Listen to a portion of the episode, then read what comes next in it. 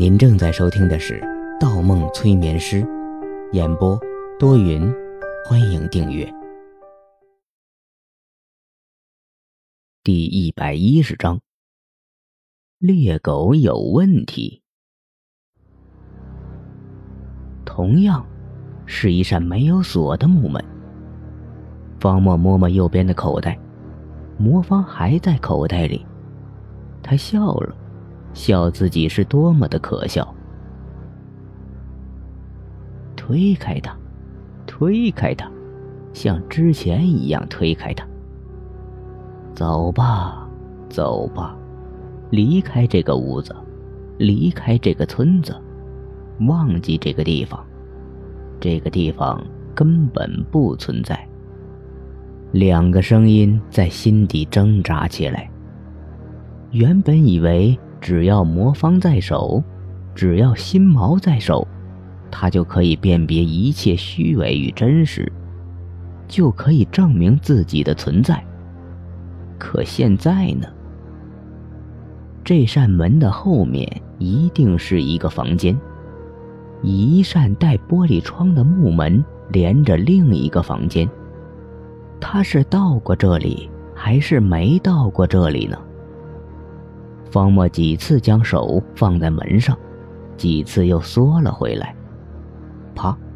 这个时候门里传来一声动静，房间里有人。方墨一惊，推开了木门。一道光影从房间里闪出，射进他的眼里。果然是一模一样的房间构造，两间屋子。最里面的屋子透着光亮，中间一扇带窗户的木门，木门来回摆动着，好像有人刚开门进去一样。方墨一愣神儿，清楚的记得，最里面是一间死房间，只有一扇玻璃窗。他紧跟而去，拉开窗户门，面前立马迎来一片光明。光！背后传来一声关门的声音，余光中一个黑影从身后夺门而出。上当了，方墨无话可说。黑影一直躲在中间房间的一角，他进屋的时候注意力全被吸引在摇晃的窗户门上，而且灯光一直从最里面的房间里射入。再加上之前对中间房间空空一片的印象，他完全没有注意到黑影就躲在房间的一角。意识到上当的时候，他再回头，为时已晚。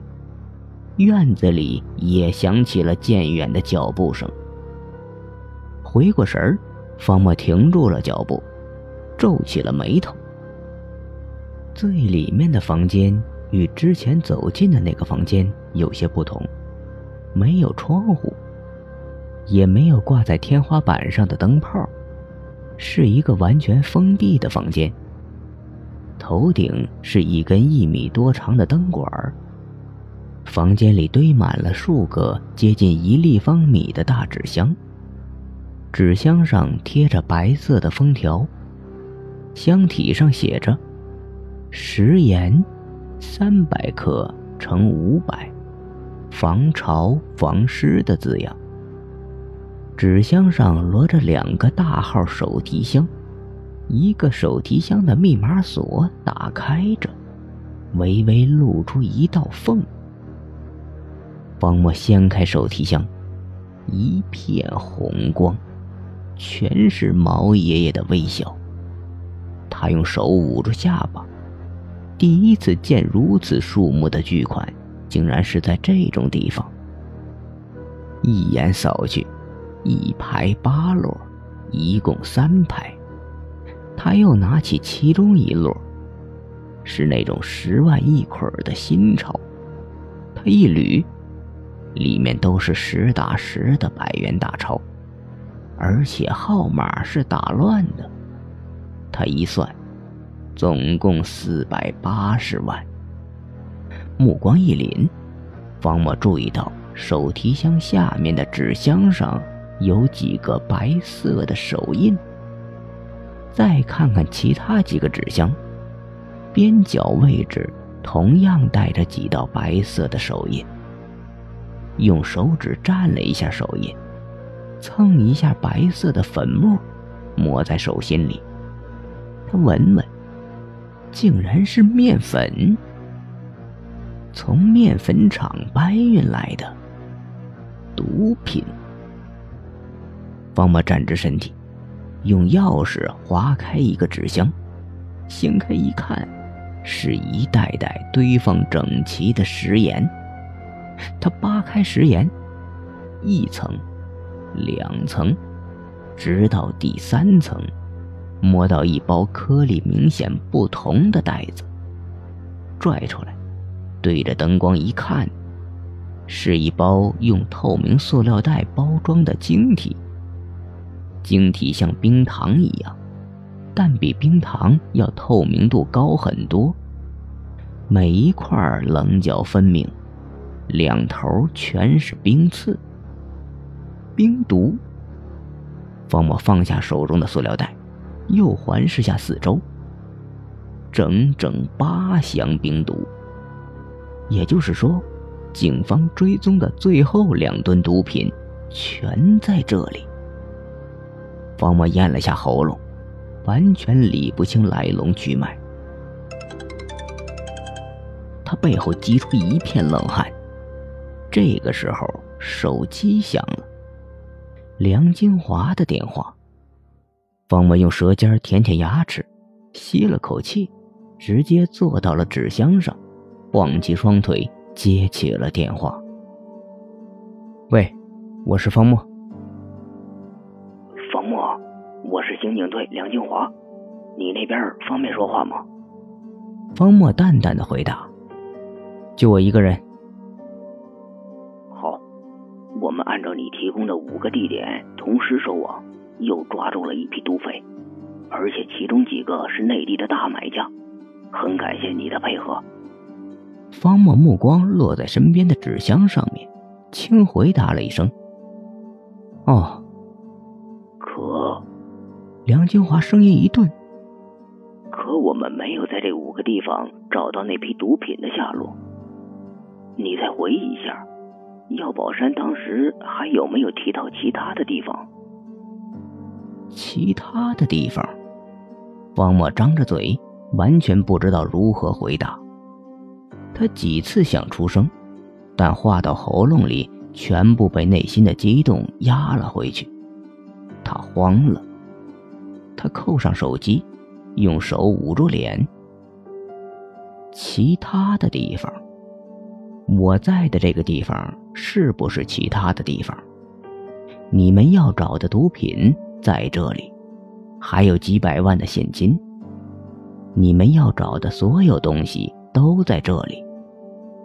方墨在内心疯狂的大喊着。可那个房间里还有几张一个警察与毒匪碰头的照片，你们要不要啊？这个地方是药宝山暗示我来的，你们信不信？就是那个伤了两个刑警，现在还被你们关押在警局的毒贩。你们告诉我他是谁？他是什么身份？方默抓抓头发，该如何向警方解释这个情况呢？他好想说句：“我找到毒品了。”可无凭无据找到毒品，手机又响了。梁金华打了回来。方墨舔舔嘴唇，接起电话。不好意思，梁老师，我有些疲惫。这样啊，那你注意身体。你这次已经是立下了大功了。方墨目光一亮。呃，梁老师，你刚才说。毒品没有找到吗？对，抓到的这些人大多是来交易的买家，有几个的确也是警方重点通缉的对象，但他们对毒品的去处一概无知，当然还得再审问一次。方墨喘了一口大气。我能不能再见一次药宝山？还是之前那样单独的一对一？见是没有问题明天才会转给省缉毒大队。可你的身体……方墨提高了声音：“我没事，只是想起几个细节，想再见一见他，不想错过任何一个能找到毒品的机会。”好好的，我现在还在县里，回去恐怕得晚上了。我给你安排一下，局里就几个高层知道药宝山的事情，一对一没有问题。你先来局里吧，别声张，自然有人安排你去。好。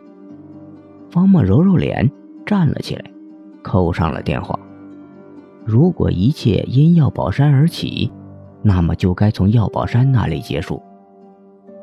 他又走到贴满照片的房间里，看了一圈照片，记清楚了那个中年警察的样子，甚至一些动作的细节。站在门口，他刚想离去，忽然转身，想起来有一个人。被遗漏了。